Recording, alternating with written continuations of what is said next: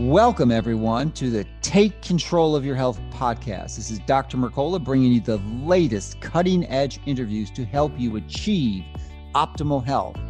You can receive more information by subscribing to my free daily newsletter at Mercola.com.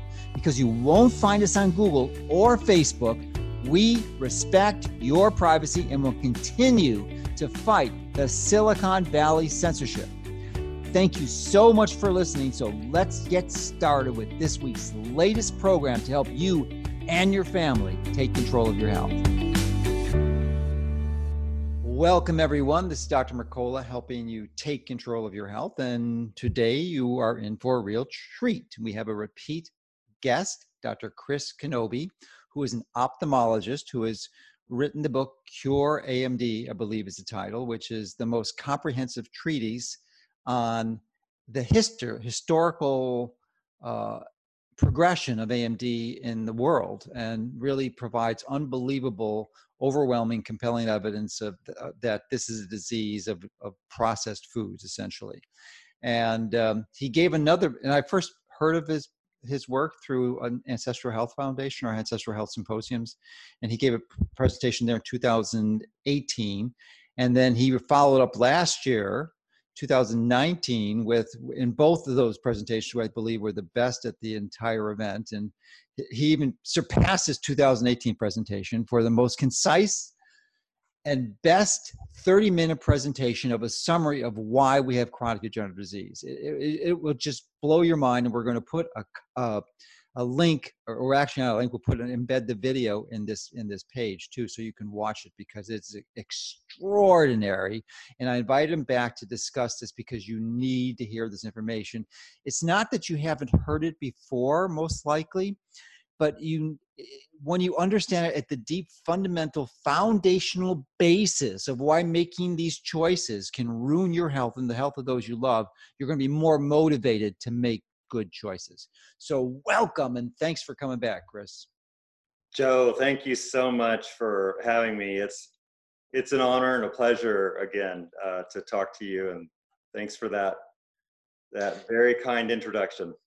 Yeah, well, you deserve it, and uh, I think it might be best if you can kind of repeat what uh, your presentation was, and we can expand on it because it was so enlightening uh, you you uh, in your last presentation with us or disc- interview, you had discussed the uh, impact of AMD in processed foods, and you can certainly allude to that now. But you, you in, in this more recent one, you're you're which I think you're writing a book for.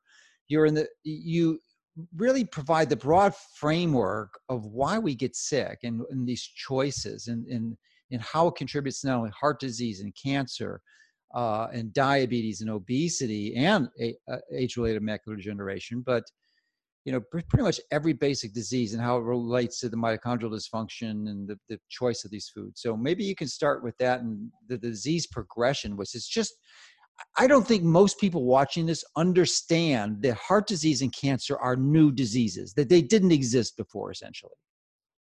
Right, exactly.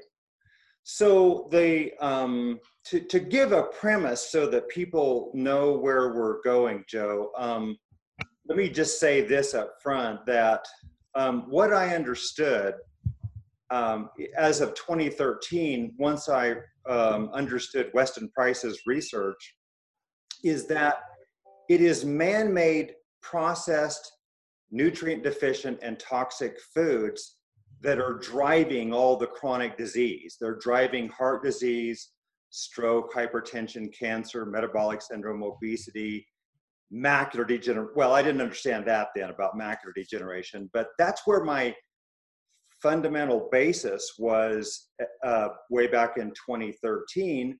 And then, of course, I applied those principles to look at could it be processed foods driving macular degeneration as well.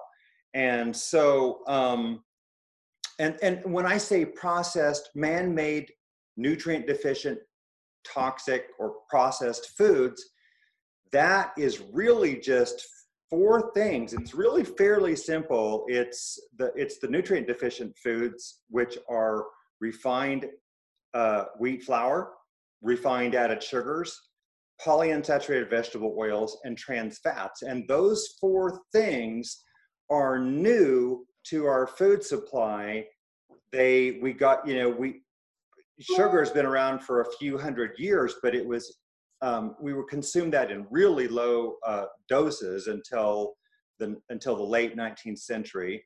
We got uh, vegetable oils beginning after the American Civil War and then we got refined white wheat flour in 1880 and we got trans fats via uh, procter & gamble's crisco in 1911 so that right there kind of sets the stage for people to understand that as you consume those foods that's what what is driving almost all of our chronic metabolic and degenerative diseases. And so and so my recent research over the past year or two, I really dug into what, you know, the history of all of these, or most of, most of these chronic diseases. And I can give you some of that here. So, for example, with heart disease, what I found out was that this disease was also an extreme medical rarity in the 19th century. If we go back to we have data from uh, a paper by Jones and colleagues in 2011, and what they showed was that way back in the town of Boston in 1811, um, there was no known heart attacks. Um, only 2.6% of that population in Boston died of sudden death. So even if we thought every single one of those was heart disease, which they weren't, but even if you wanted to say that they were, it's only 2.6% in the, in the 19th century, there were eight published papers on cases of heart attack. And people who don't believe that, you know, physicians understood medicine and understood these things, they haven't went back and read a lot of these texts because physicians of the 19th century were brilliant. They were astute clinicians and they made extraordinary discoveries. But anyway, so I'll give you let, me, let me just interject here because sure people watching may not realize the depth of your uh, academic research and that you actually read these studies. You're just not citing from some meta analysis. I mean, you went back and read the original research. Right, right, right. Um, so, yeah, w- one of those papers, in fact, uh, was um, uh, went blank on it. Sir uh, Sir William Osler, 1897. He's a famed physician. He he was one of the founding members of Johns Hopkins Medical Center, and in 1897, he gave he he uh, published a paper in which he re- reviewed his previous 21 years of hospital experience, and he noted maybe around a half a dozen cases of angina, chest pain that might be uh, related to heart disease, but not a single myocardial infarction, not a single heart attack. And 2010, um, you know, some 13 years later, he uh, he no, recounted 1910. 1910. Oh, I'm sorry, 1910. Yeah, 1910. He recounted 208 additional cases of angina, which he attributed to the stress of modern day life. I think. And uh, if we go back to now, I'm going to go back just a hair here, but in 1900, from the Jones paper, what they discovered was that tw- uh, heart disease um, accounted for 12.5% of deaths, but that was known not to be coronary artery disease, the one that everybody thinks about today. That was cardiac valvular disease, which is driven by uh, infectious diseases like rheumatic fever, syphilis, and endocarditis. It wasn't heart attacks. In fact, it was 1912 that James Herrick uh, published the paper on the first known heart attack in the United States, first known heart attack with documented autopsy evidence. And then yet, this is what's uh, staggering is that 30 years, you know, 27, 30 years later, in the 1930s, heart, heart disease became the leading cause of death. Uh, it was virtually unknown in 1900. Nobody, nobody knew what a heart attack was in 1900. Nobody had seen. Well, the one. first reported case was was 1912. That's astounding. It's astounding. I, I I bet less than five percent, maybe less than one percent of physicians know that. Right. Absolutely. So by 2010, 32.3 percent of people in the United States are dying of heart disease. But if you go back, and we can do this in some detail, uh, and I, I will come back to this, but if you go back, what we're going to notice is that vegetable oils and, and trans fats, margarines, the, those things were replacing animal fats. And that is the major driver of this, I believe. So, okay, let's talk about cancer. So again, from the Jones paper and the, the data from Boston, what they showed was that five of 942 people died of cancer in 1811. That's one in 188 deaths. By 1900, cancer took one of 17 people, it's 5.6 or 5.8%. Um, today, it's 31.2%, I believe, of people are dying of cancer in the United States. So we went from in 1811, in, in 1811, one in 188 deaths due to cancer. 1900, one in 17. Today, almost one in three. Um, type 2 diabetes. Um, what we know is that in the in the 19th century and for all of history prior, any form of diabetes was extremely rare. 1935, we have um, that was the first studies. It was the equivalent of an NHANES study. But anyway, it was uh, in 1935, 1936, di- uh, diabetes was 0.37%. And then it just steadily climbed all the way up to 2015. We're at uh, 9.4%. That's a 25 fold increase in diabetes in a period of 80 years, 25 fold. But but uh, Chris, uh, it's it's even worse than that because that's documented full blown clinical diabetes. If you if you integrate in pre-diabetes and insulin resistance, it's literally 85% of the population. 85%. Right.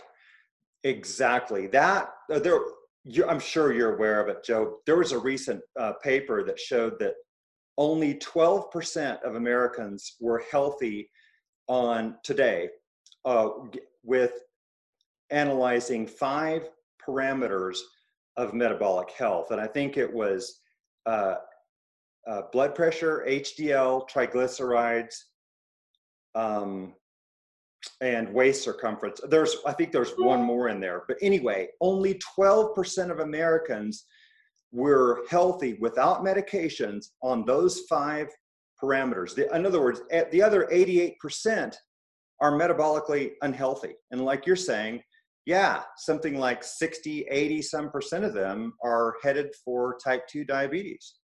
So it's staggering. Um, let me talk about obesity real quick. So in the 19th century, there is data from prisons in Texas and Nebraska.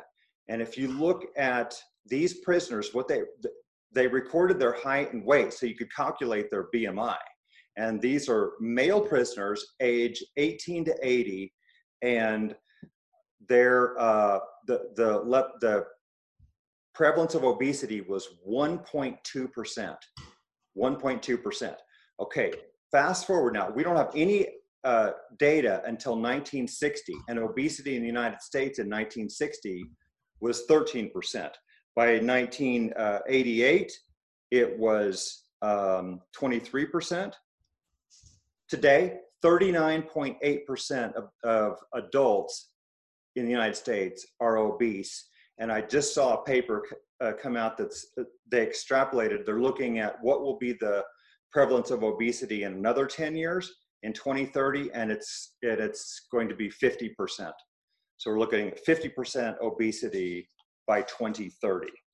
Um, macular degeneration another one of these chronic uh, diseases. So what we know is, is, and I'll make this really short because um, I've, I've, I've hit this before, but we can go into more detail if you want to, Joe. But in a nutshell, macular degeneration was discoverable because of the invention of the ophthalmoscope in 1851. And the ophthalmoscope was in broad use by, by 1880. By 1900, there was um, 140 versions available. By 1914, there was two, over 200 versions of ophthalmoscope in use around the world. And yet, between 1851 and 1930, approximately, there was no more than about 50 cases of age-related macular degeneration, AMD, in all the world's literature. 50 cases. Um, it was virtually unknown, and all of the evidence I can find supports this. Uh, most of the textbooks back in that era, they uh, either didn't mention macular degeneration or they gave it one one sentence because it was extraordinarily rare. Um, and then uh, the prevalence began to increase in the 1930s, and by 1975, uh, four and a half million Americans uh, would have had macular degeneration in, in 1975 based on the Framingham study. But if you just went back 50 years, there would have been no more than 50 cases in all the world's literature. And that number has continued to climb. So if you, by, by 1994, 26 mil, uh, I'm sorry, 1994, 15 million Americans with macular degeneration. Today, about 26 million. Worldwide, as of this year, 2020, it is uh, estimated that there are 196 million people with macular degeneration, and that number is expected to be 288 million by 2040. So another 20 years. Now, here's the thing: is just a one little caveat here that we. It's a sad fact, but you have to realize that in 2020, almost all the people that have macular degeneration today won't even be alive in 2040 because they're in their last 20 or 25, 30 years of life, right? Because mm-hmm. most people with macular degeneration are over age 50. So the thing is, the majority of those won't even won't even be alive in 20 years. So the numbers are just with all of these diseases, and I've done the same thing with metabolic syndrome and with myopia, nearsightedness. It tracks; they all track essentially the same. We see we we see all of these go from rarity in the 19th century and early 20th century to staggering numbers today. And the, the prevalence continues to increase. Well, thank you for that excellent summary that um, provides insights that many people probably were not aware of because it's just it's unusual to look at historical perspectives. So now that you've established that these are rampant diseases that didn't exist literally more than 125 years ago essentially they were they were not there or they were very very rare virtually no one was dying from them so what I'd like to, to, to, go into now is the common denominator that all of these diseases share, which essentially is mitochondrial dysfunction at the core, and how you tie in, as you mentioned earlier, that the cause, which is the processed foods, how that contributes to mitochondrial dysfunction, because understanding the mechanism, I believe, is a powerful motivation to change behavior. Because when you realize what this is doing at a molecular or a biological basis, I think you're going to be more uh, excited about making healthy choices. Right. So if we look at, um, let me first mention what has happened to our food supply in this regard, just in a slightly more detail, because overall, as I mentioned before, what's happened is is uh, we have replaced nutrient dense, healthy, safe, organic foods with nutrient deficient, toxic, dangerous foods. And as of 2009, the food supply in the United States, I'm sorry, the food consumption, 63% of the American diet is made up of those four foods uh, added sugars, refined white wheat flour, vegetable oils, and trans fats 63%. And if you yeah. add in alcohol, you're up to 70%. It's, that right there is. Some, sometimes we call these ultra processed foods, which you can basically get at the gas station. Right. Exactly. Not just processed, ultra processed. Exactly, ultra processed.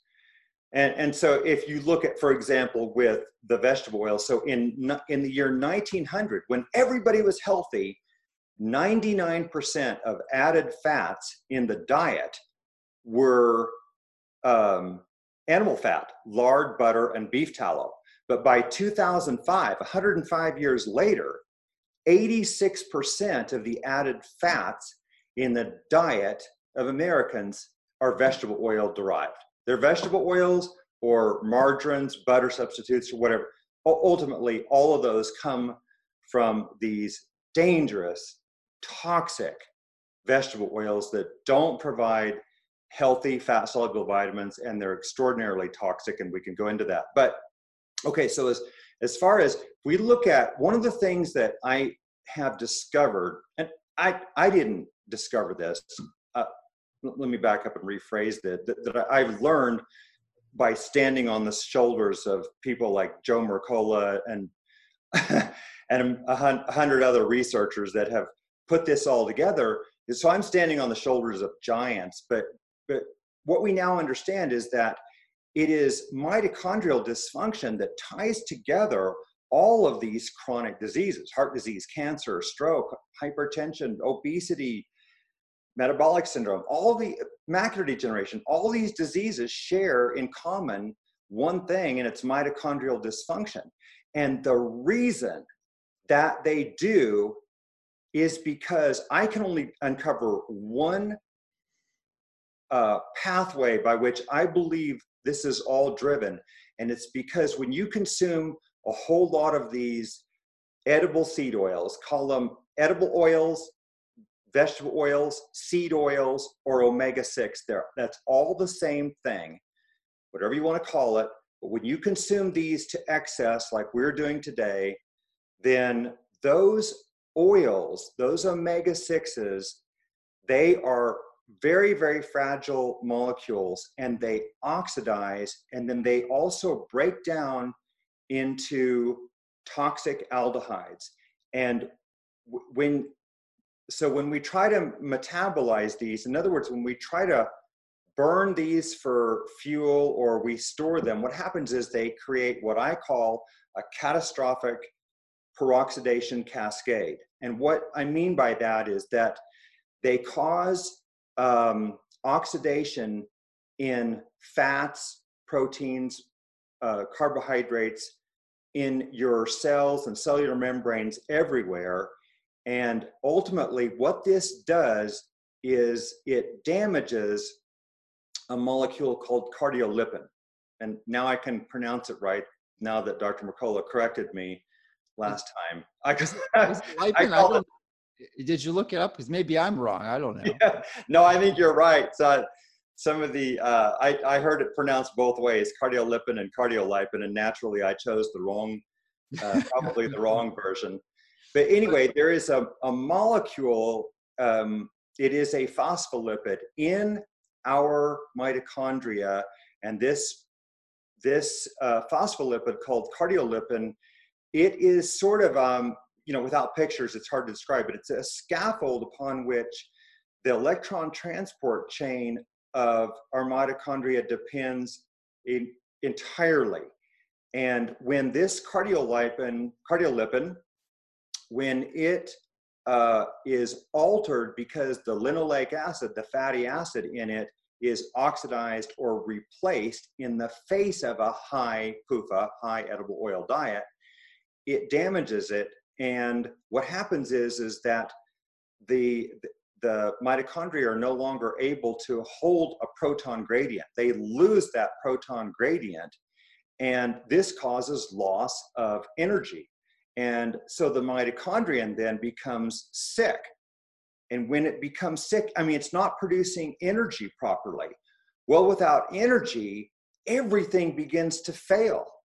And th- so what happens uh, in this scenario is that one of the first things that, that happen is is that you can't properly burn fats for fuel and you become more carbohydrate dependent and i think you know this makes sense to me and i hope it does to uh, viewers because well, as we're gaining as we're gaining weight and we're, we're, if we're becoming obese one of the things that i believe happens is is we we crave carbs. And i and i think we crave carbs because our mitochondria can't burn fat for fuel properly, and but they're still burning carbs uh, better, and so it's harder for them, as as we know, when people try to go ketogenic and they're overweight, sometimes it takes weeks or months for these people to, to be able to, to become ketogenic. In other words, they can go really high fat um, and you know burn that fat for fuel because their mitochondria are sick. I'm sorry, Joe, you were going to say something. Well, I was just wanted to point out that it that uh, it would be easier for those listening or watching this to also watch the presentation you gave in Ancestral Health because you you use graphic slides in your PowerPoint that wonderfully illustrate what you just verbally expressed. And uh, the cardiolipin uh, is uh, actually in the inner mitochondrial. It's the only place in your entire body is in the inner mitochondrial membrane. And you show how this leakage prevents that proton gradient from, from going out and how the, cy- how the cytochromes embedded in that membrane are essentially passing the hydrogen ions into the inner mitochondrial space and, and how they pass out through cytochrome C5, uh, ATP synthetase, to generate ATP. And when you've got that leaky cardiolipin because of the uh, essentially increasing intake of the PUFAs, you can't create that gradient and you, you're essentially that's what causes the mitochondrial dysfunction it's it's it's a it's you just did a wonderful job of illustrating that. What that's the really the best presentation i've seen to ever to explain that. So i would encourage people watching this to to view that video too. Thank you. That that's a that's a great explanation too. And one of the things joe that that was um, when i first was studying this maybe a year ago or so trying to understand it what what was um, a paradox to me is the fact that um, the cardiolipin molecule depends on linoleic acid, and linoleic acid is the primary omega-6 in our diets. And but in a high linoleic acid diet, in other words, a high omega-6 fat diet, what we're seeing is that the linoleic acid in the cardiolipin molecule is destroyed. And, and, and so in high PUFA diets, for example, the linoleic acid in the cardiolipin is about one fifth as much, no, I'm sorry, one tenth as much as it is in the low PUFA diet. And so, and I thought, this doesn't make sense to me. How come we're consuming all this linoleic acid and we need it in this cardiolipin, in, in you know, where it's critical to the function of the mitochondrion? But then I finally began to understand, like I said, by standing on the shoulders of giants who have, studied this, that when you're consuming a high PUFA diet, you're just create it. It's just like having a house full of little tiny papers, and you're uh, all over the place, and you're welding or something. Sparks are flying. You're just going to set off. You're put. You're going to catch the house on fire when you consume all these uh, these vegetable oils because you're going to you're going to be filling up your your fat cells and your tissues your your membranes with linoleic acid these omega 6s and they're very fragile and you're going to start this catastrophic peroxidation cascade. And you're also going to destroy the linoleic acid in the cardiolipin molecules where it is critical and that is where we lose energy in our mitochondria, make our mitochondria sick, and then we become sick. And this is how we become tired, fatigued, and we're gaining weight all at the same time. But, you know, I mean, people are interested, I think most people are interested in how to lose weight, but, but the, the, by far what's a million times more important is to be healthy. And this is how we get healthy. So the same things that make you healthy also make you leaner or stay lean. Yeah, that's a really great point. And um, it's interesting that some oils that are widely promoted as being healthy and beneficial, especially as part of the Mediterranean diet, would be olive oil. And you can get biodynamic olive oil, which is like some of the best organic and biodynamic, the best olive oil on the planet, which we actually have in our store. But if you if you have too much of that, that is loaded with omega six too. So you could there's programs in the market. Uh, Cronometer is my favorite, but there's other free fit uh, fit uh, nutrient trackers that will allow you to actually quantify the the level of omega six that you are consuming if you accurately enter your data. And if you do, and you start having six, seven, eight tablespoons a day of olive oil, you're going to be through the roof. Your your your six to three ratio is going to be twenty to one. So you know it's it's all omega six, no matter where where it comes from, and you've got to be really diligent about this and replicate our ancestral patterns.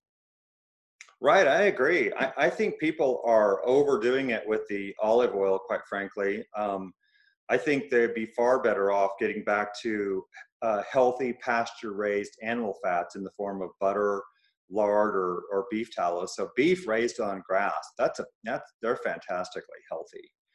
Um, so yeah, you know, one of the I might mention here, Joe, one of the studies that I reviewed in that that presentation at the Ancestral Health Symposium this past summer was um, the study where they where uh, researchers back in the 90s put um, they put uh, rats on uh, three different isocaloric diets, meaning these are rats that, that they were all getting the same calories, protein, fat, carbs, and omega 3. The only thing they varied was the omega 6, and they gave them three different three different uh, forms of omega 6. One was beef fat, and the second was olive oil, and the third was uh, safflower oil. So the safflower oil is the super high uh, uh, omega six fat, and um, and so what they what they showed. I'll just get to the uh, the end result was that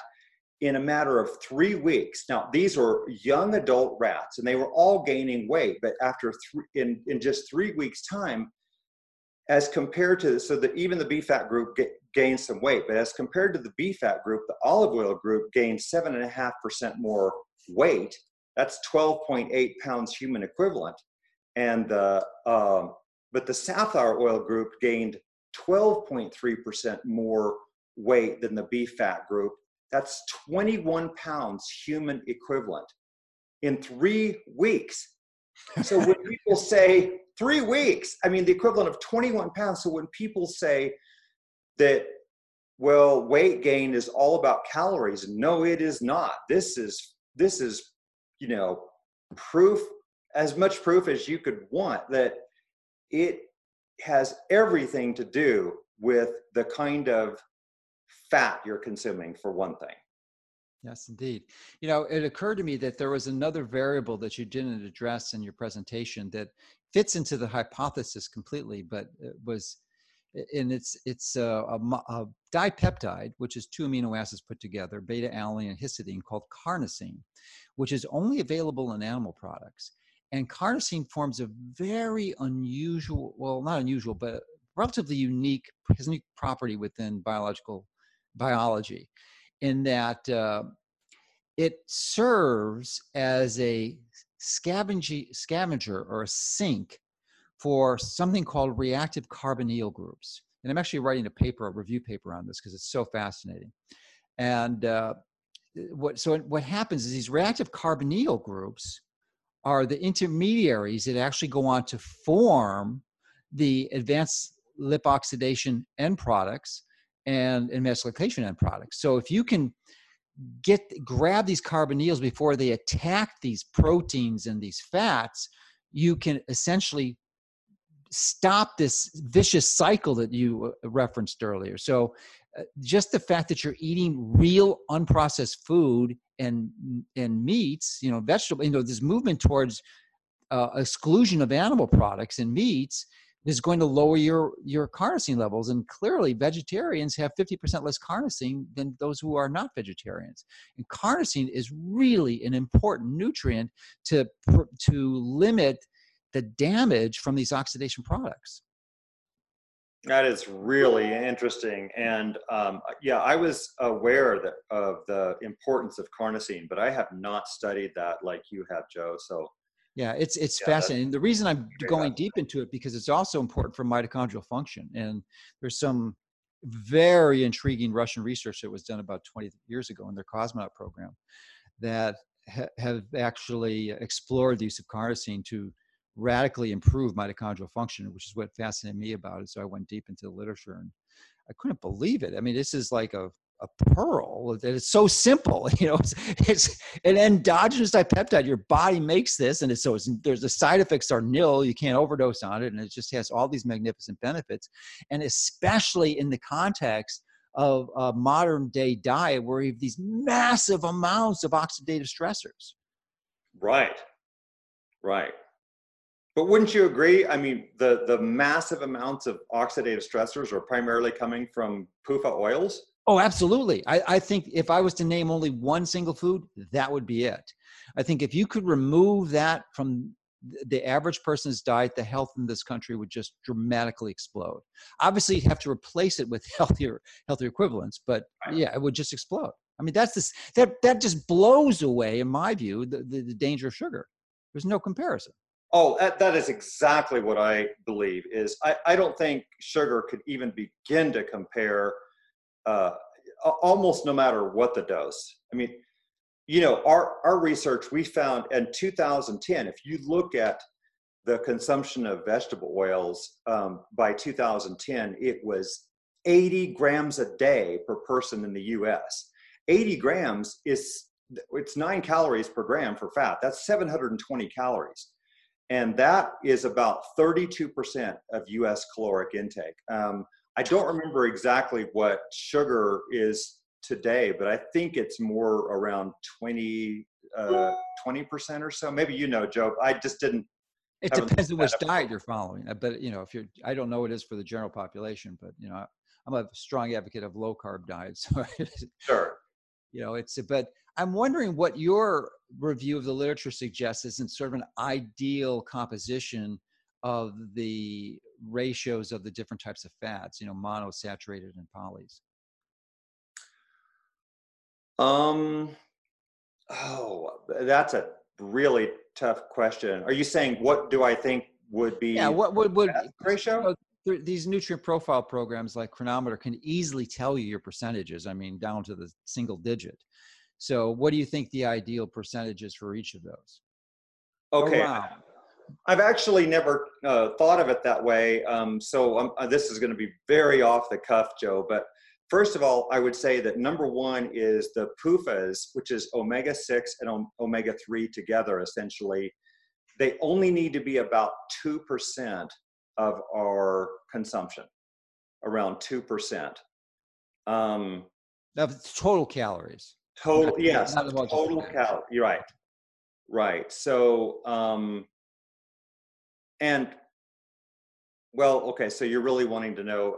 Uh, um, okay, I mean, I can. You, just, you can either way. I just want to make sure that we're clear on what your percentages are stating. Well, so I would, if it were me, I would say that the saturated fats ought to be the huge bulk of the rest and monounsaturated could be should be smaller. Um, and I don't really know if I could attach numbers okay. to those, but uh, but again, I think the most critical thing is that we have to understand and accept the fact that the saturated fats are fantastically healthy.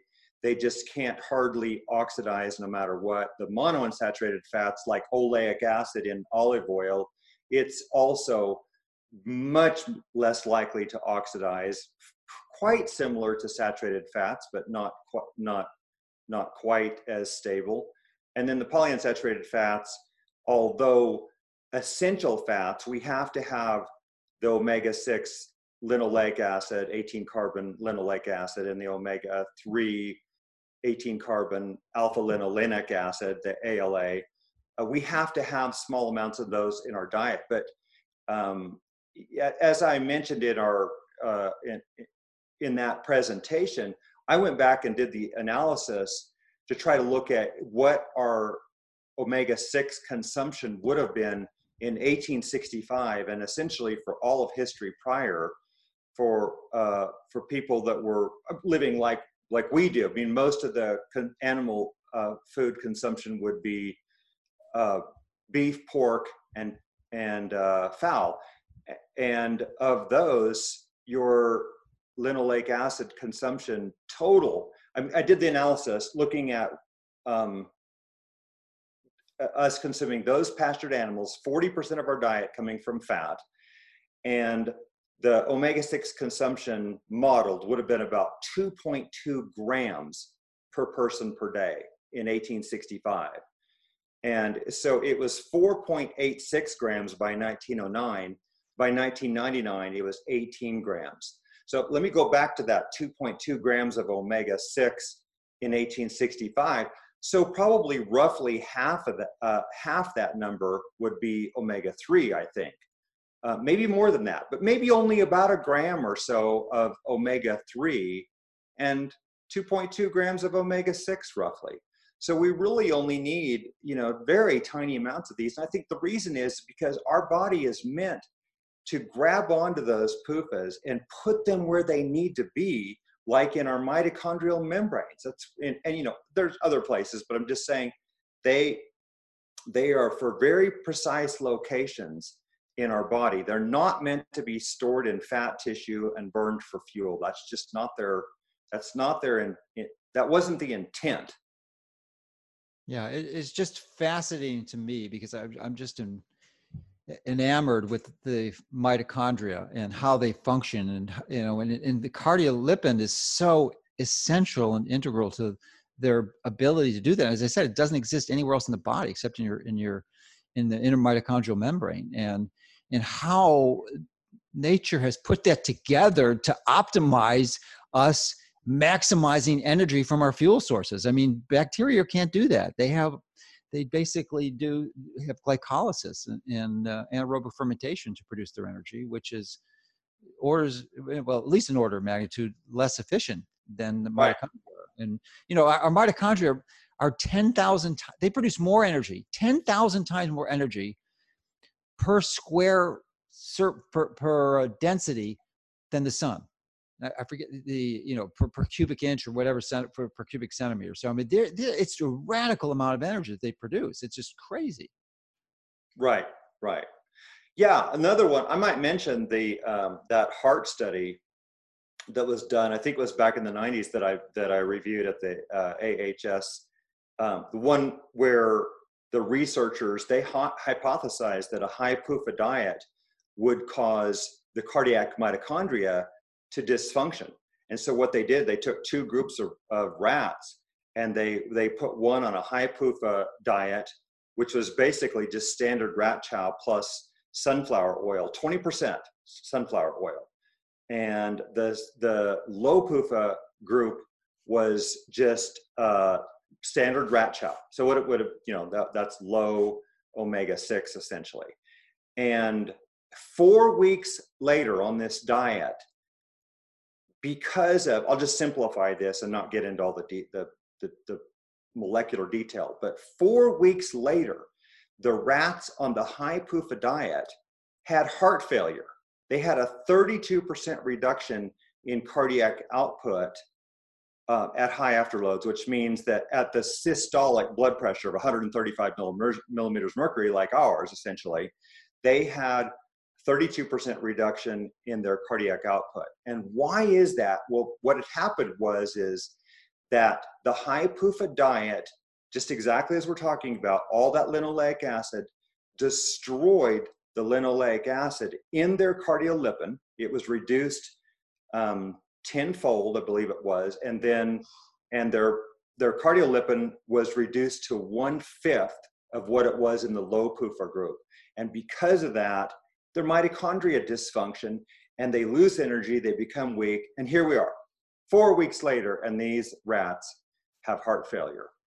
I, am telling you, what, the more I look at all of this and think about how fast you can devastate uh, a, an animal with these kinds of diets, I think humans uh, probably tolerate all of this disastrous food supply in an extraordinary way. I, it's incredible that we we haven't killed the whole planet yet. yeah, it's just it incredible to me. Or observation, yeah. we are we are exceptionally resilient as a species. There's no question, and it is shocking that we can we can tolerate such abuse. Uh, but the counter to that is that our bodies are just so extraordinary. I mean, they can tolerate this abuse. Most of us can, at least until the point where it's, you know, it's the, the straw that broke the camel's back. But that we have the potential to reverse this damage. So let's give people some hope because say, say you've got these damaged mitochondria and you you're in heart failure, you've got cancer, you've got diabetes, metabolic, metabolic syndrome so your body can be rescued unless you're going to die in a few days. You have the capacity to recover. So let's give them some hope and talk about the, the counter to this. Oh absolutely. Okay so so now oh, people may not want to hear this but they need to hear the fact that these polyunsaturated fats, when we consume them, as I said, they get stored in our body for the most part. We're, I don't think we're very efficient at burning these for fuel, which is beta oxidation. Um, and so they're stored in our in our fat cells mostly. And it, the half-life of those oils, unfortunately, is 600 about 600 to 680 days, depending on what study you want to look at. But roughly, I hate to say, but the half life is about almost two years. Mm-hmm. And so it will take years to reduce your uh, your body stores of these omega 6 fats. And if I just mention personally, I quit consuming these fats in 2011 because I didn't understand any of this until 2011. I was just dumb as a stick, I'm just going to say it. I was like your typical physician. I didn't know anything about nutrition, nothing, um, except what I'd read in magazines. And so, but anyway, when I first understood this and I quit consuming vegetable oils in 2011, honestly, I think it was 2015 or 2016 before I started hitting uh, uh, a lot better health. Um, but I do believe that in three days i was healthier. And but it, I, I believe that even years later i keep getting healthier. Um, you know at age 59 i can weight lift sprint run stairs. I do uh, so many of the things i could do when i was in my 20s and i wasn't headed that way uh, back in 2011 i was headed for absolute disaster i mean I, I might not even been alive today if it weren't for beginning to understand all this and changing my diet. Yeah, yeah. Um, I'm so glad because you're making such magnificent contributions. But so that is really an important concept uh, and, and re- relatively reinforces the pernicious nature of these fats because they're going to stick around for two years. Two years. If you eat sugar tonight, it's not going to stick around for two years. You're going to metabolize, you're going to get a little insulin spike, you're going to have a little maybe some AGEs that last for a few months, and that's it. So this is this is the reason you know you've only got so much time, and you want to focus that time on your maximum benefit, and that is limiting eliminating ideally these toxic fats. I mean, this is this is what's going to take you out prematurely. Right. Absolutely. Right. So one of the other um, you haven't asked me this, but if you don't mind me mentioning, one of the other huge pathways that I've been studying and I, um, over the past year or so is the toxic aldehydes that come out of these omega-6 fats. And so when, when you consume an, an omega-6 fat, linoleic acid essentially, uh, it could be arachidonic acid, but the huge majority of it is 18 carbon linoleic acid. And one of the the very first things that happens is, is it'll react with um, a hydroxyl radical or a peroxyl radical, and it'll produce what's called a lipid hydroperoxide. And th this lip, these lipid hydroperoxides, they rapidly degenerate into, into all of these toxic aldehydes. Now, the chemists and the biochemists, they call them um, aldehydic metabolites, I think is what they call them essentially, because there's so many of them. Mm -hmm. But let me mention a few. There, uh, let me mention five things: 4-hydroxynonenal, 4-HNE, malondialdehyde or MDA, um, the so-called oxidized linoleic acid metabolites like 9 and 13 HODE, um, carboxyethyl pyrrole, and acrolein. And uh, now, most of my research in, in terms of what these do, it's focused on what's going on in, in the eye. But these are extraordinarily dangerous molecules. For example, like uh, HNE um, has been tied to virtually, I think, almost every single uh, chronic disease there is heart disease, atherosclerotic disease, Alzheimer's, macular degeneration, obesity, uh, type 2 diabetes, all of those have been connected to HNE, and it has been called a causal factor. It is that powerful. These are extraordinarily dangerous molecules at very low concentrations. MDA, malondialdehyde, is it's an extreme toxin, cytotoxic. It is mutagenic. It's carcinogenic. Could drive the cancers.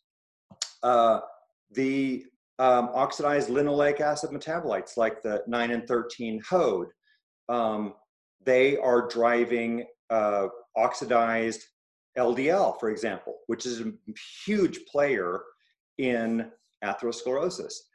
Um, carboxyethyl pyrrole, for example, um, let me just mention in the eye, this is pretty interesting, is that it induces autoantibodies. And one of the places these are critically important, um, these so-called CEP, which is for carboxyethyl pyrrole, CEP autoantibodies, they're attacking the retina directly.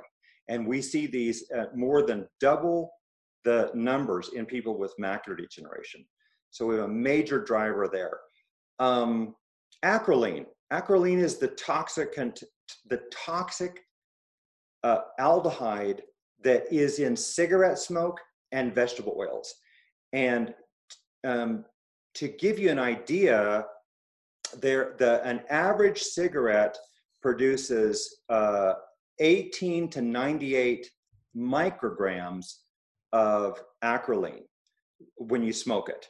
But um, a large French fries, roughly 154 grams of French fries from a fast food restaurant, um, Grunfeld's research showed produces one to one and a half milligrams of acrolein. So let me put this in perspective. So um, eating a large french fries can give you the same amount of acrolein as smoking um, 17 to 26 average cigarettes or up to 83 cigarettes lowest in acrolein. Now, they're, they're both they both can cause lung cancer, for example. And, um, uh, you know, here we can see that you're getting a much larger dose of acrolein from eating french fries than you're ever going to get from, you know, even being near smoke, uh, for example. Um, back in the 1980s, there was, they were uh, noting a large number of uh, Chinese women, this is in China, um, that were developing lung cancer, and yet they had never smoked. I think it was 80% of them, if I remember the number right, had never smoked cigarettes, and yet they had lung cancer. And what they finally connected this to, after studying and studying this, was that these women were far more likely to be wok cooking and cooking with, uh, for whatever reason, at the time they were using mostly rapeseed oil, which is one of these high PUFA oils. Well, the rapeseed or any of these PUFA oils, when you cook with them, they're emitting the acrolein into the gaseous phase and they're inhaling it. So it's just basically like smoking, perhaps, you know, just as bad, maybe worse. I don't know. But but in the city of, I think it was Hong Kong, if I remember right, they analyzed the amount of acrolein coming from automobiles, and I'm sorry I don't remember the numbers exactly, but I believe it's one and a half tons per year coming from all the automobiles, because automobiles uh, excrete some acrolein too, because it's smoke. But but as compared to the to the acrolein coming out of kitchens, that was like seven or eight tons emitted into the atmosphere from cooking with vegetable oils. So again, I mean, just everything I see about vegetable oils, you just see toxicity and danger everywhere. And I might mention that again, one of the most important things that goes way back to Weston Price's research is the fact that when you substitute vegetable oils for these healthy animal fats, you're losing all of the fat soluble vitamins A, D, and K2 that you'd be getting in those fats. So if you eat lard, butter, beef tallow, or you're just eating the, the meat, you're eating, you're getting the fat, you're getting those vitamins. You will never get any of those vitamins in vegetable oil. The only thing you'll get is some vitamin E, but you won't get A, D, and K2. And uh, let's face it, meat is the most is the most densely nutritious food that most anybody in the United States ever gets. That's correct.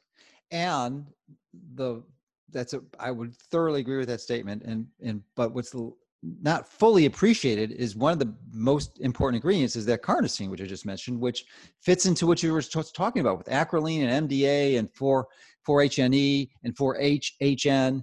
These are all toxic byproducts of oxidation. And if you get them and have that carnosine present in the tissue, it can bind to the precursor, that reactive carbonyl that forms all of those and more that, go, that ultimately go on to damage your cell membranes, DNA, proteins, uh, stem cells. I mean, they just devastate your health.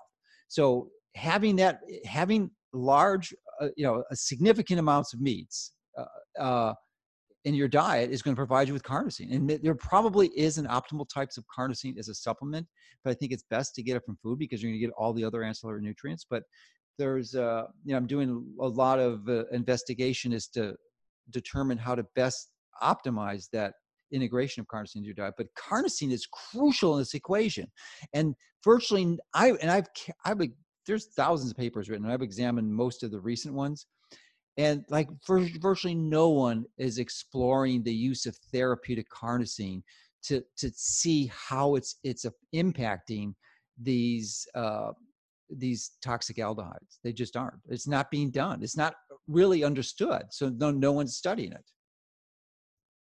Wow, Joe, I did not understand that at all. I wasn't even aware of that connection between carnosine and how it could impact the uh, the the peroxidation. Yes, it, it is massive. It is absolutely massive, and it, it's you know, it, and it's no surprise that if you're if you're excluding meat products from your diet, that you're in an increased risk, especially if you're consuming many of these uh, industrial processed oils. I mean, it's a prescription for disaster. You can, low carnosine in industrial processed oils, you're going to die prematurely from one of these degenerative diseases that you described so eloquently in the beginning of the presentation.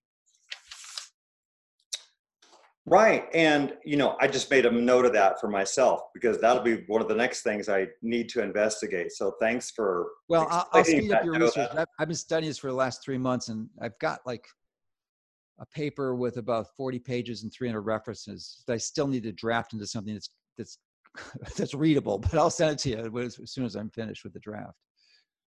Yeah, you know, I honestly think that may be one of the only things I did uh, relatively correct in my lifetime was I always was a big meat eater. Um, yeah one of the ways that I went, you know, just along that that line of thinking was I wasn't getting the collagen part of it. Mm-hmm. That, mm-hmm. that's for sure. Again, I didn't have a clue, but um, but that just you know adds to our body of knowledge. What you're mentioning there that you know, meat has been vilified so mm-hmm. much, mm-hmm. especially uh, red meat, and it, the uh, vegetable oils have been elevated. Uh, by major nutrition organizations in, in terms of their benefit.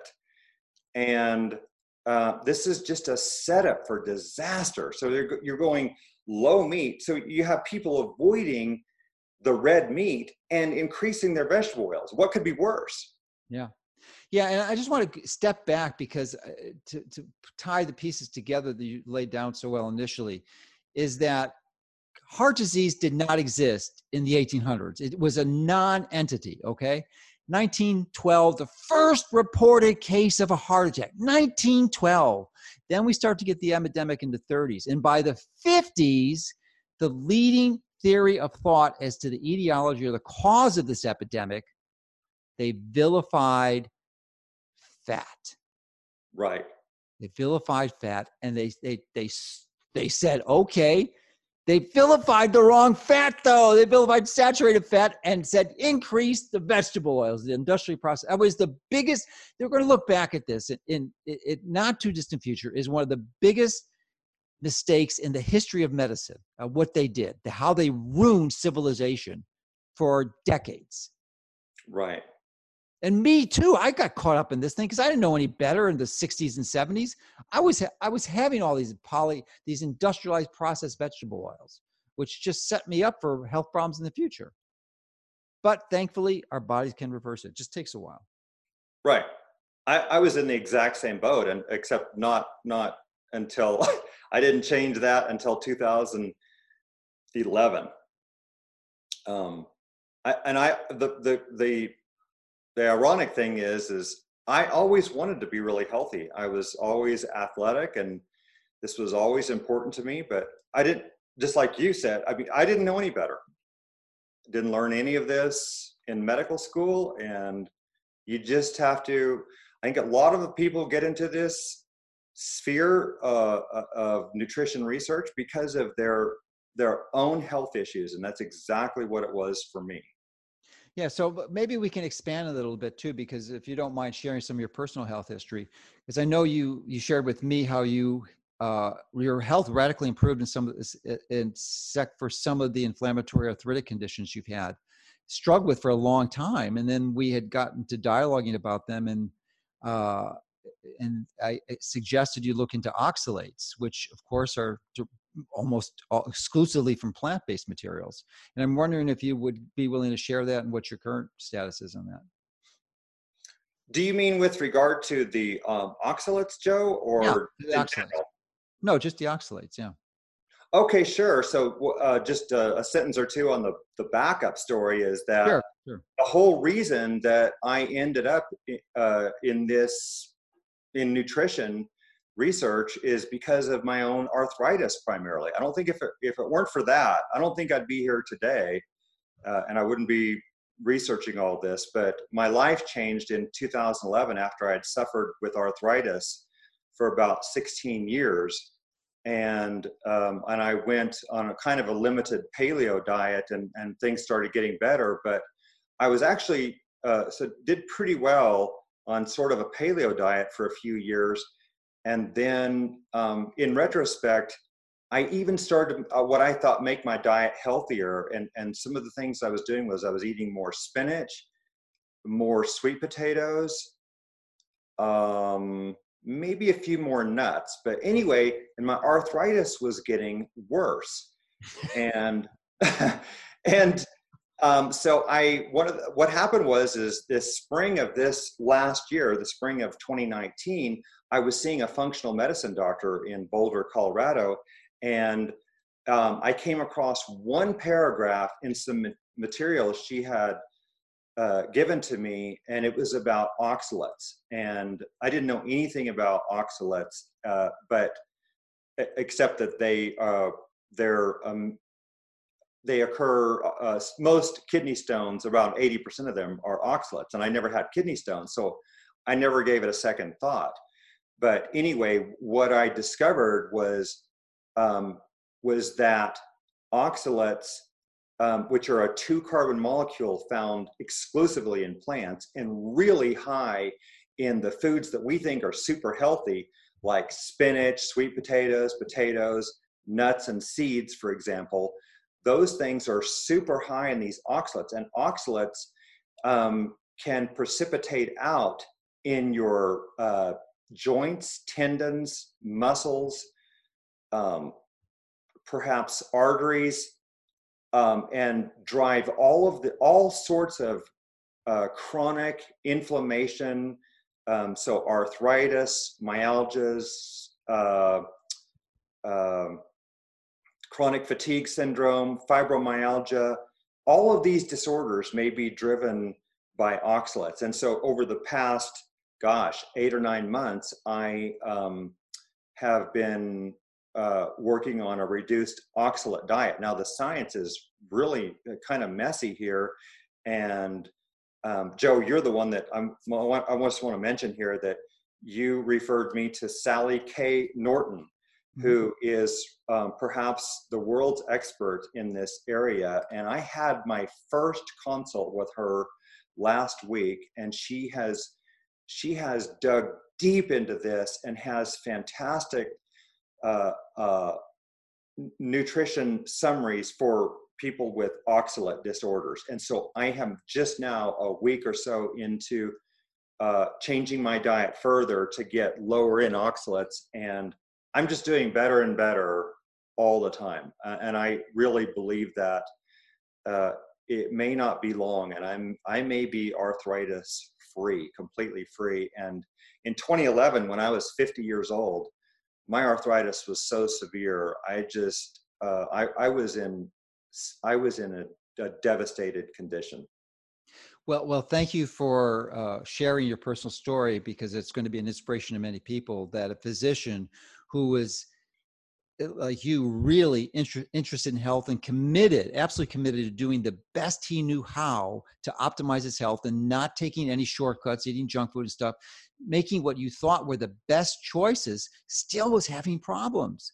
So you know it's a, it's a perfect uh, example and illustration of not only that you know it's so easy to make these mistakes because so much of the information we're given is just simply not correct but then also a strong testimony to the fact that your body has this enormous resiliency the ability to recover if you give it the right things and stop giving it the things that are making it worse it's just a matter of understanding what those are and really the more at least the, as i've been studying this the more i learn the more I realize that it really is pretty simple. I mean, there's some complexities, but it pretty much boils down to the basic things that you outlined at the beginning of this thing. Just eating real food, staying away from the processed foods, and and in some cases, you know, go, going more of a carnivore diet, and, and and some of these plants can be dangerous to human health. And you know, Paul Saladino has done a lot of work on that, and and for many people with autoimmune conditions, I think it's a pretty wise strategy. Now, I'm not saying all plants are you should avoid them like the plague, but you know, for certain conditions, it can be a significant issue to tease out these details when you're doing most everything right. Right. I think when I left residency uh, in 1994, um, I suddenly started, you know, earning more money, and we cleaned up our diet, my wife and I, and um, that's when I think we started eating um, spinach salads.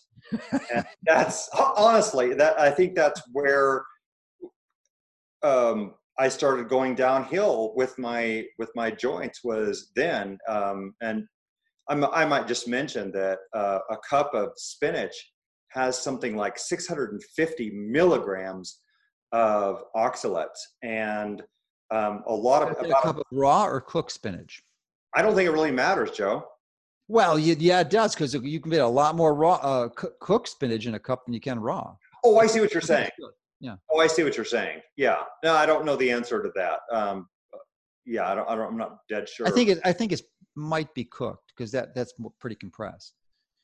Yeah, I was thinking. But it's still a lot, and, and people easily can consume that with a spinach smoothie without even blinking. You can have a, a entire gram, a thousand milligrams of, of oxalates from from spinach smoothies. Oh, there's God. so many of the better vegetables that you can have that are low oxalate. So, I mean, it's an issue for many people and it's a stealth issue for most. Right. They don't know it. Right. Yeah.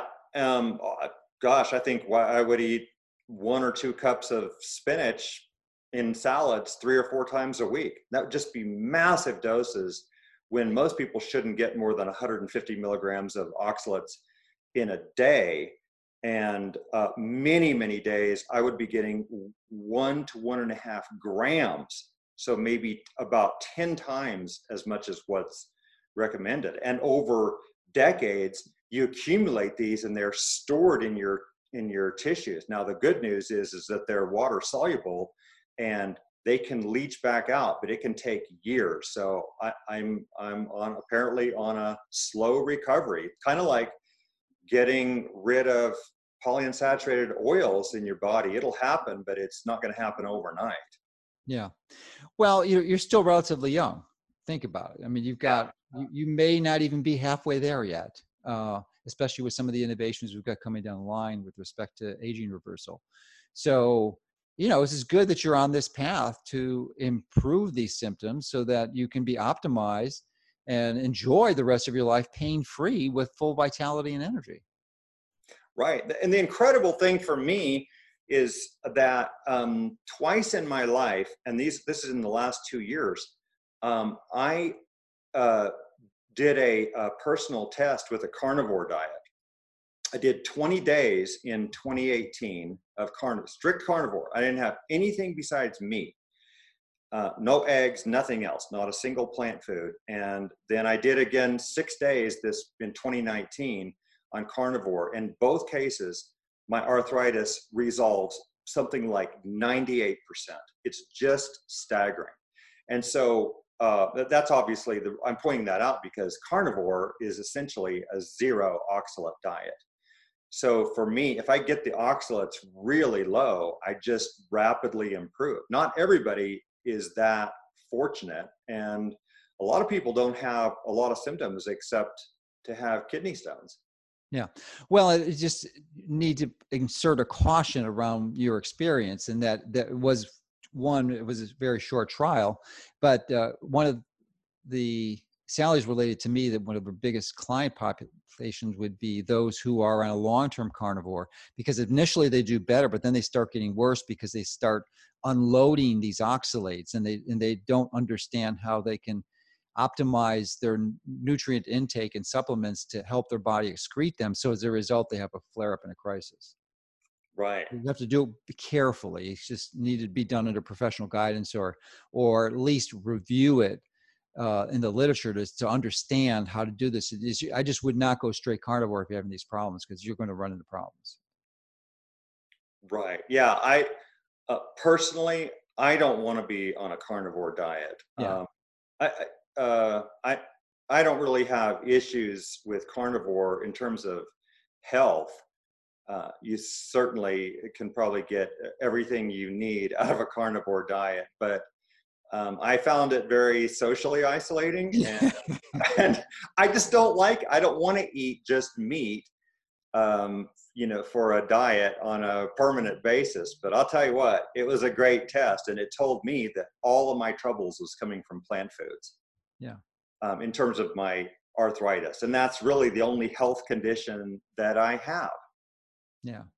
So, and it's it also illustrates another point that I like to share with people, and that is that pain is a gift, if and it's important to view it as such because it's your the only way your body can give you the feedback to help you understand that something you're doing is not right. How else is it going to speak to you? It's not going to be writing it to you on a whiteboard or a chalkboard and saying this is this is what you need to do it's going to give you pain and pain is the motivation you require to change whatever you're doing that's causing the pain now sometimes you know the pain is sort of a, a, signal that is unfortunate because there's nothing you can do about it. But most of the time like in your cases and many others most others i would I speculate that pain is what's necessary to cause you to change behavior. Right. Yeah i i think that's a powerful message joe that that in in many ways it may be that i may i may be i consider myself lucky that I had this because otherwise I probably wouldn't I wouldn't have learned all this mm-hmm. about diet and I would have been going down the wrong path, knowing it or not. Um, and so, uh, yeah, some those of us who have had um, obvious troubles and somehow begin to connect those to something wrong in our diet, it's a blessing. It has to be a blessing if you can figure out what it is that's driving. Yeah. And it certainly was for you in, in spades. I mean, it, it motivated you to, to, pursue a course of investigation that has enlightened tens of thousands, not hundreds of thousands of people about the fundamental causes of disease. And I, and I, am not just blowing smoke when I say that was the best 30 minute presentation to, to summarize how what how we got this epidemic of chronic disease. I mean, if all you need to do is wash it, understand it, and make simple, relatively simple changes to avoid virtually every single disease that's going to take you out prematurely. It's crazy. And you didn't even, you know what, what just occurred to me, you didn't even talk about Alzheimer's in that, but that's clearly related to it also.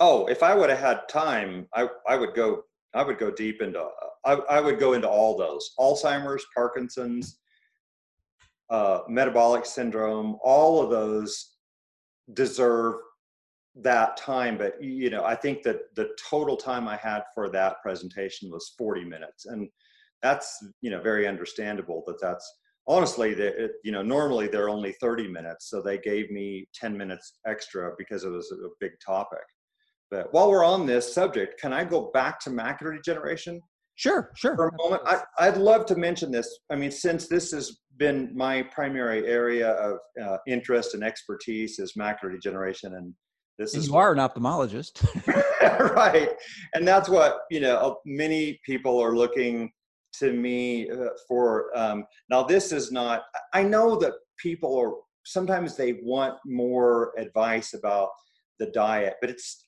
Uh, and again, I'll just mention it's it's so simple. Eliminate those four things the sugars, refined wheat flours, vegetable oils, and trans fats, and make any kind of food you want.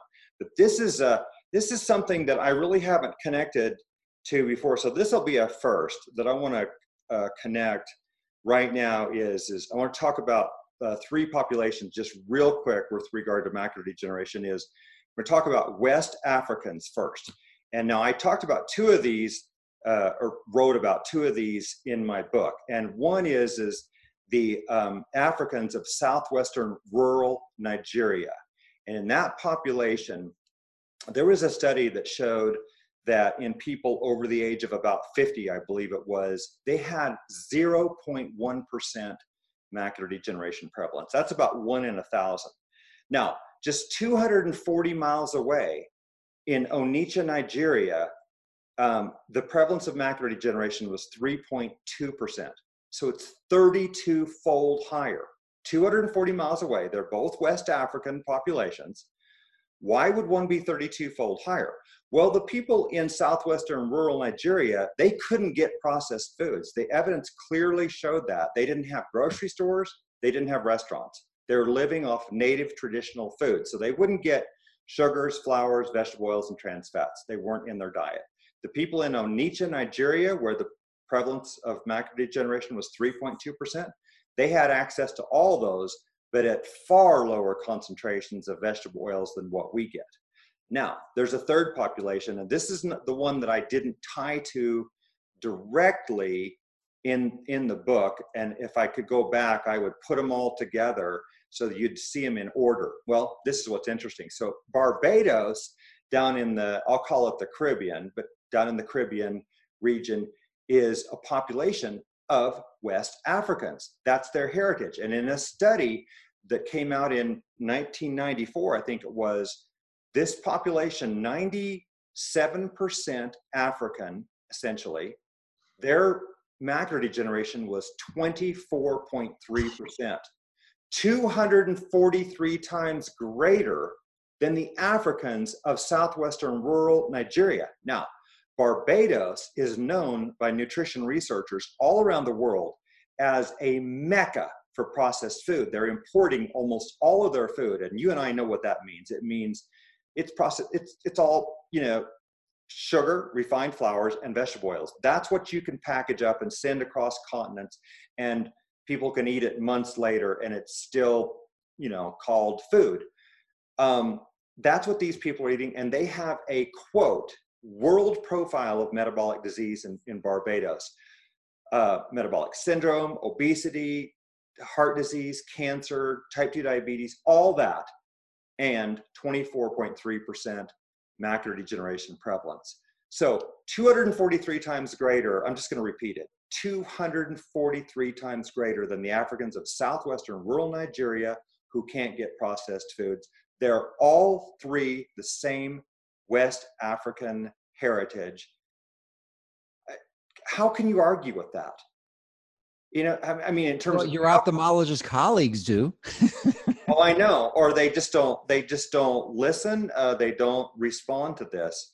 But how could we, in any possible way, conclude that that's about aging and genetics, which is the primary uh, um, uh, belief system about macular degeneration today. And while we're here, I'll just mention Japan in the late 1970s, 1974 to 1979, their macular degeneration was 0.2%. But by 2007, it was 11.4%. uh, I have to look here. I have this note.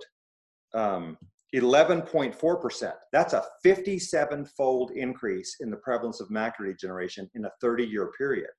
Now, the difference was in Japan in 1961, their PUFA vegetable oil consumption was nine grams a day per person. By 2007, it was um, it was about 40 grams a day. So it elevated four and a half fold.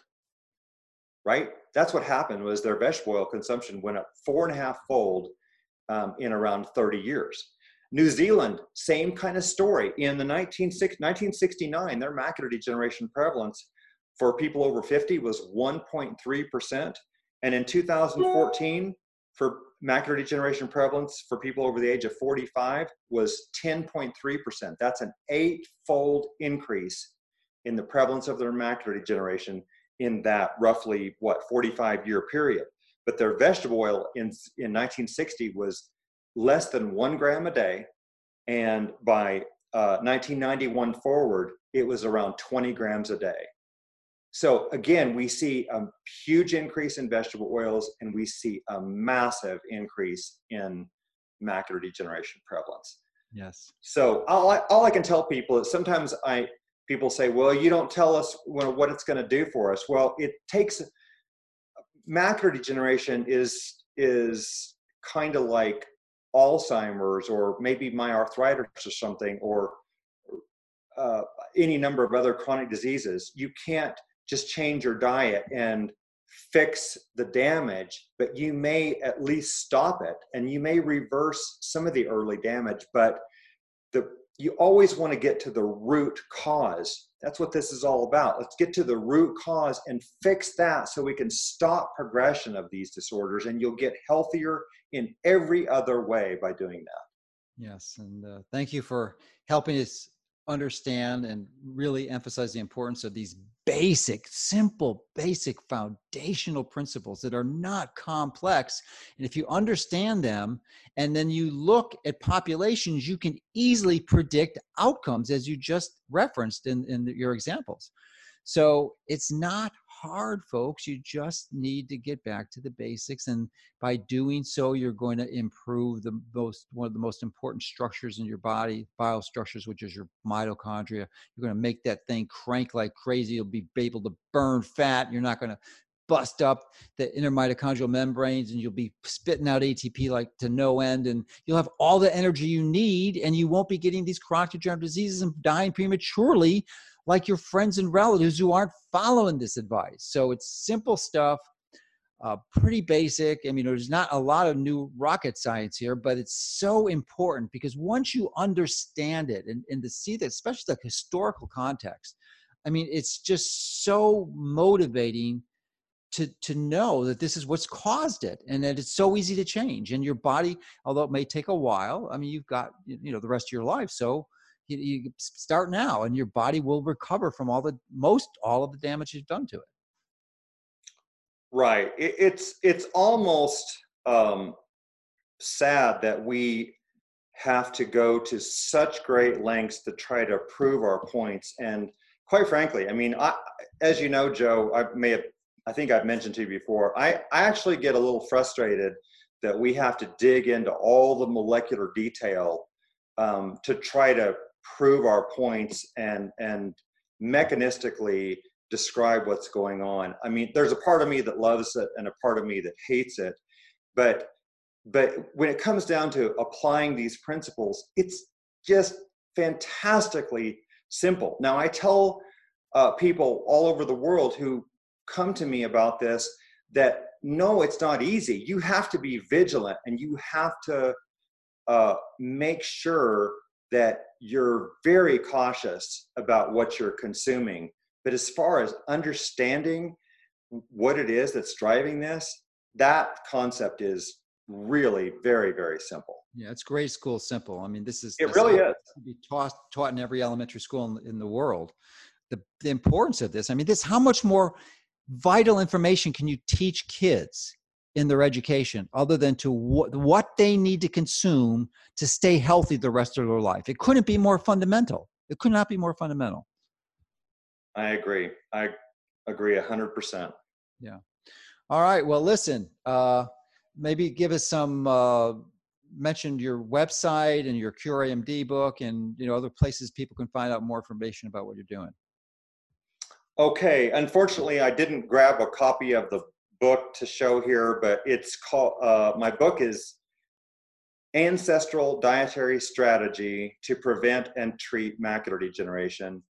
You can get to a link to links for it uh, at our website. Um, now, the, the website is it's Cure AMD Foundation. We're a nonprofit organization, and um, there you can find uh, links to the book. The book is now available uh, Amazon, Barnes and Noble, and almost all places where books are sold. Not in bookstores, I don't believe, but it's available online at all of those retailers.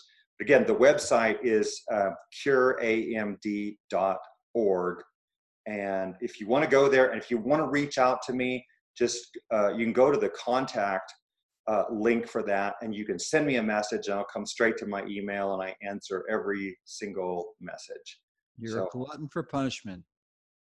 Yeah, but you know, I, I, mean, that's why I'm in this is to is to help people, and I love it. And I, you know, we just have uh, hundreds or maybe thousands of people that have reached out to me, and this is changing their lives. And since I'm no longer practicing, uh, it's a lot of great. No, I, I agree. Uh, that feed, that feedback is so crucial to feed your feed you. I mean, it yeah. me, and uh, I, I don't interact by email, but when I go to events and I can dialogue with people and get the type of feedback, it's because if you're when you're working alone doing the research and writing and reading, you know, that's not very nourishing. But uh, the feedback certainly is. Right. Right. Research is a lonely business. but it's fun if you like it. yeah. Yeah, I do love it. Yeah. All right. Well, thanks for everything you've done and will do. And, uh, you know, as I've said before, I, in my view, you're the Weston Price of the 21st century. Uh, he did it with dentistry. You're doing it with the eye and ophthalmology and, and really showing us through this, this disease process, what, what the introduction of all these processed foods uh, does and how it damages their body. And, and, and thank you for really illustrating because I don't know that I've seen anyone do it at least as elegantly as you the the, the mechanism and you know I, I think it's important that we do provide that for because there are people who lo- who really enjoy the science and are that on basis I think they should be you need to have that to understand how this damage occurs and you really provide a brilliant illustration on how that happens so thank you Oh, thank you so much, Joe. It's it's an honor and a pleasure, and thank you for what you do. Uh, and I appreciate you so much reaching out to me to help us get this message out. What you've done is uh, for people around the world is just incredible. I'm just a little part of that. All right. Well, thanks again. Thank you.